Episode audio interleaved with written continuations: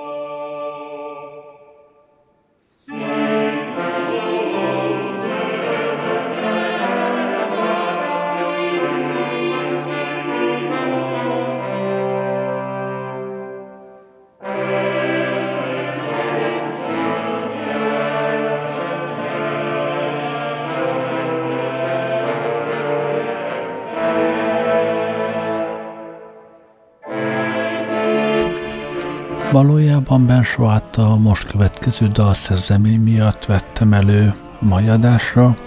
Ezt a dalt hallottam ugyanis a hétvégén egy számomra kedves, hozzám közel álló kórus előadásában gondoltam, hát ha nektek is tetszik.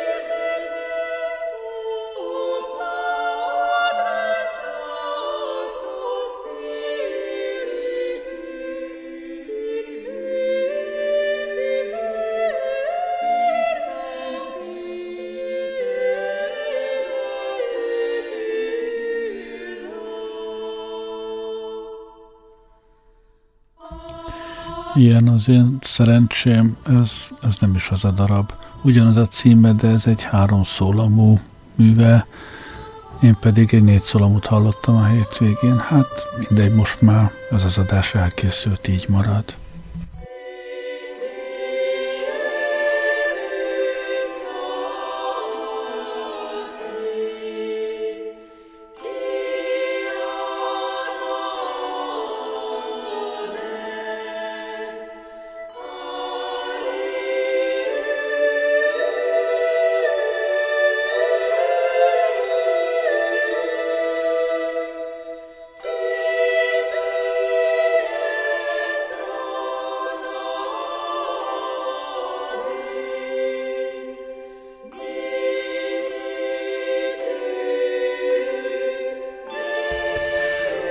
Búcsúzóul a végére még egy sanzon. Én köszönöm, hogy velem voltatok ma este. Jó éjszakát kívánok, Gerlei Rádiózó.